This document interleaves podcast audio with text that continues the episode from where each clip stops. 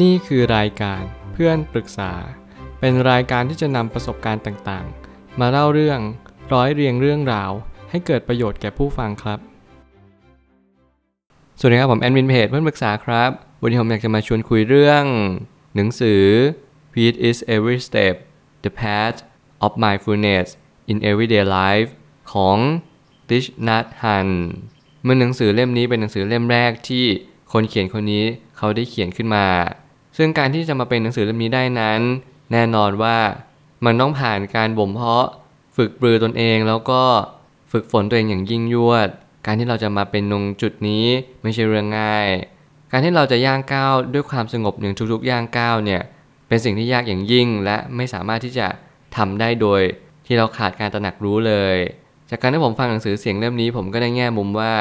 จริงๆแล้วมนุษย์ทุกคนเนี่ยต้องการความสงบ แต่เราไม่รู้วิธีที่จะ ดึงความสงบมาอยู่ที่ตัวเราจริง ๆ ยิ่งเราดึงมันเหมือนยิ่งไกลห่าง แต่ถ้าเกิดสมมุติว่าเราไม่ได้อะไรกับมันมาก มันก็ยิ่งอยู่กับเราสถิตอยู่ตรงนี้ไม่ไปไหน ถ้าเปรียบเหมือนชีวิตผมว่าชีวิตมันก็เหมือนเหมือนกับสิ่งที่เราวิ่งไล่ล่ามัน แต่มันก็ไม่เคยที่จะมาหาเราสักที ยิ่งเราวิ่งไล่มันยิ่งออกห่าง ยิ่งเราออกห่างมันยิ่งเข้าหา นี่หรือเปล่าจึงเรียกว่าชีวิตในสิ่งที่มันเป็นธรรมชาติอย่างนี้ เมื่อไหร่ก็ตามที่เราเติบใหญ่มากขึ้นเราจะค้นพบว่า ปัญหาในชีวิตมันเข้ามาทุกเมื่อเชื่อวัน การให้เรายิ่งวิ่งหนีมันมันก็ยิ่งทำให้เราเนี่ยเจ็บปวดและทรมาน แต่หากว่าเราลองปรับเปลี่ยนกลยุทธ์ ลองปรับเปลี่ยนวิถี ในสิ่งที่เราทำในทุกๆวันเนี่ยมันก็จะช่วยทำให้ชีวิตเราดีมากยิ่งขึ้น โดยผ่านการที่เราตื่นรู้และเข้าใจว่านี่คือความเป็นธรรมดาของชีวิต ความสงบมันเกิดขึ้นได้ ถ้าเราวางใจเป็นกลาง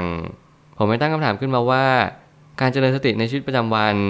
เป็นสิ่งที่จำเป็นต่อมนุษยชาติอย่างยิ่ง เราจึงต้องเรียนรู้ที่จะเข้าใจก่อนแล้วค่อยฝึกฝน เมื่อเราเรียนรู้ที่จะเข้าใจการฝึกสติเนี่ย มันก็เหมือนกับว่าเราค่อยๆ เรียนรู้ที่จะตามรู้อารมณ์ในทุกๆวัน การฝึกสตินั้นเป็นสิ่งที่ค่อนข้างยากในช่วงเริ่มต้น นั่นหมายความว่ายิ่งเราขาดสติมากเท่าไหร่ มันก็ยิ่งมากขึ้นในตอนเริ่มต้นมากเท่านั้นสำหรับผมแล้วผมเชื่อว่าสติเนี่ยมันเป็นเหมือนกับ ตัวให้เราไปดักจับว่าความเคลื่อนไหวของความคิดเรามันไปถึงจุดไหนแล้ว ไม่ว่าจะเป็นจิตใจของเรา หรือสิ่งที่เข้ามากระทบในจิตใจของเรา น่าจะเป็นสิ่งที่เรียกว่าสิ่งที่จอนเข้ามาในจิตใจ หรือว่าในความคิดของเรา แต่สติเนี่ยมันเป็นตัวรู้ว่าสิ่งนี้กำลังจะเกิดขึ้นเพราะอะไร และเราควรจะรับมือกับสิ่งนี้เพราะอะไร หากแต่เพียงการที่เราเรียนรู้เรื่องราวเหล่านี้ มันก็เป็นสิ่งที่เน้นย้ำว่าเราควรจะสังเกตสังการให้มากยิ่งขึ้น สตินั้นจะเป็นตัวช่วยทำให้เรารับรู้ว่าวันนี้เรากำลังทำอะไรอยู่ และพรุ่งนี้มันจะเกิดอะไรขึ้น ตามแบบแผนในสิ่งที่มันควรจะเป็นตามมา นี่แหละจึงเรียกว่าสติ สติมันเป็นทำหน้าที่ดักจับ และรับรู้ว่าวันนี้เกิดขึ้น การก้าวเดินเกิดขึ้นแล้ว อะไรจะตามมาทีหลัง วินัยเป็นสิ่งที่เราจะสามารถยืนหยัดต่อสู้ในชีวิตต่อไปได้ เพราะสิ่งเร้าในยุคสมัยนี้มีมากมายมหาศาลกว่าสมัยก่อนเยอะ ยุคทุนนิยมนี้แน่นอนว่าเรากำลังพบเจอศึกครั้งยิ่งใหญ่ที่เราไม่เคยพบเจอมาก่อนในอดีต นั่นคือศึกของการตลาด ทุกคนพยายามแย่งชิงเวลา ทุกคนพยายามที่จะบอกว่า สิ่งนี้เป็นสิ่งที่ดีที่สุด คุณควรจะดูมันสนใจมันและฟังมัน เราทุกคนพยายามจะแย่งเวลาของเราไป ผ่านสื่อผ่านสังคมผ่านการเมาส์มอย เรื่องราวต่างๆ ไม่ว่าจะเป็นเรื่องราวที่มีสาระไม่มีสาระ ทุกคนพยายามดึงเรื่องราวนี้ให้กับเราทุกๆคน แต่แล้วเรื่องราวต่างๆ มันไม่จบลงอยู่ที่ตรงนี้ เราเรียนรู้หรือเปล่าว่าความสงบนี้มันจะหายากมากขึ้นเรื่อยๆ ตามยุคสมัย ยุคสมัยนี้ผมเชื่อว่า เราไม่ได้อินกับความสงบมากสักเท่าไหร่ และบางคนเผลอคิดไปเลยว่าความสงบเนี่ยเป็นความทุกข์ มันทำให้เรามีความเหงา มีความเศร้าเซ็ง และมีความคิดที่ไม่จะลงใจอย่างสิ่งที่มันควรจะเป็น บางครั้งเราต้องเรียนรู้ว่า ชีวิตนั้นเป็นสิ่งที่เราต้องงีหูฟังสับตับฟังบ้าง ไม่สามารถที่จะเปลี่ยนแปลงบางสิ่งบางอย่างได้เลย เราจึงต้องค่อยๆ ฝึกฝนในแต่ละวัน ผ่านชีวิตประจำวันที่เราต้องเรียนรู้มันในทุกๆวัน ก่อนจะเป็นการทำสมาธิก็ต้องเป็นการฝึกสติก่อน และการฝึกสติอย่างไรให้ได้ประสิทธิภาพสูงสุด ก็ต้องมาจากการสังเกตตัวเอง เมื่อการสังเกตตัวเองเป็นเงื่อนงำที่สำคัญที่สุดนั่นคือ เป็นที่มาของคำว่าสติ สตินั้นมันก็จะมาก่อนและตัวตามหลังนั่นคือสปัญชัญญะที่มันจะเป็นตัวปัญญาสื่อไป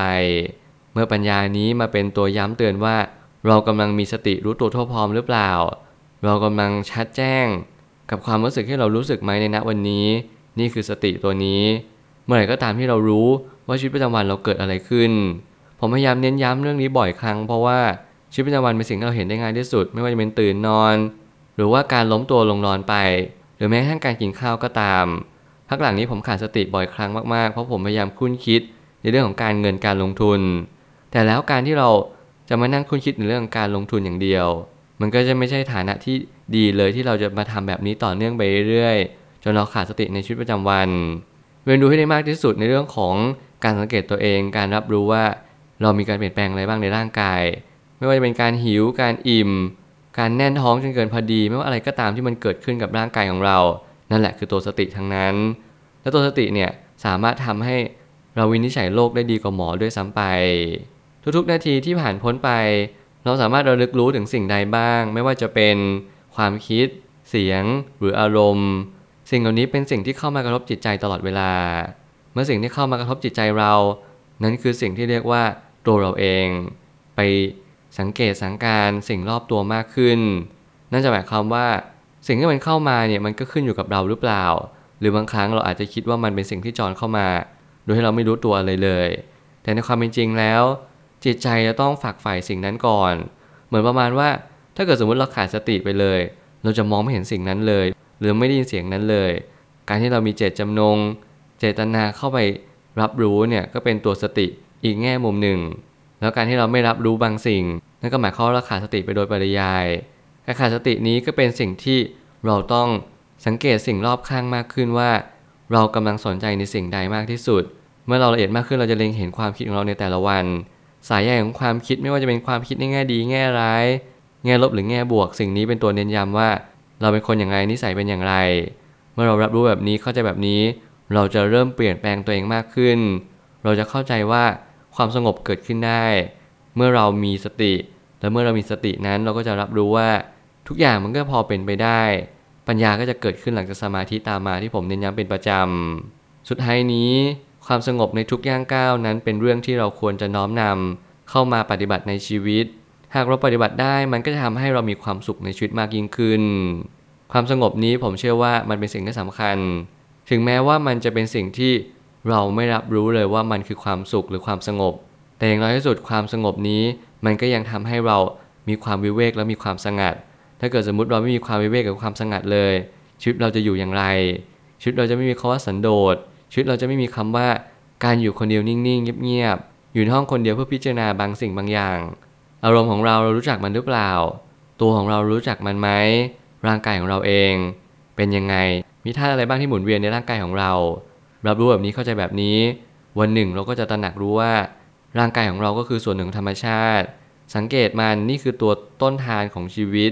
มันคือจุดเริ่มต้นและคือจุดจบ ที่เราจะตกผลึกในสิ่งที่มันควรจะตกผลึก เพราะว่านี่คือธรรมชาติ มันคือหนึ่งในธรรมะ แล้วมันจะนำมาซึ่งความสุขสงบในชีวิตประจำวัน ยังหาที่สุดไม่ได้เลย ผมเชื่อทุกปัญหาย่อมมีทางออกเสมอ ขอบคุณครับ รวมถึงคุณสามารถแชร์ประสบการณ์ ผ่านทาง Facebook Twitter และ YouTube และอย่าลืมติด Hashtag เพื่อนปรึกษาหรือ f r ร e n d t a l k ด้วยนะครับ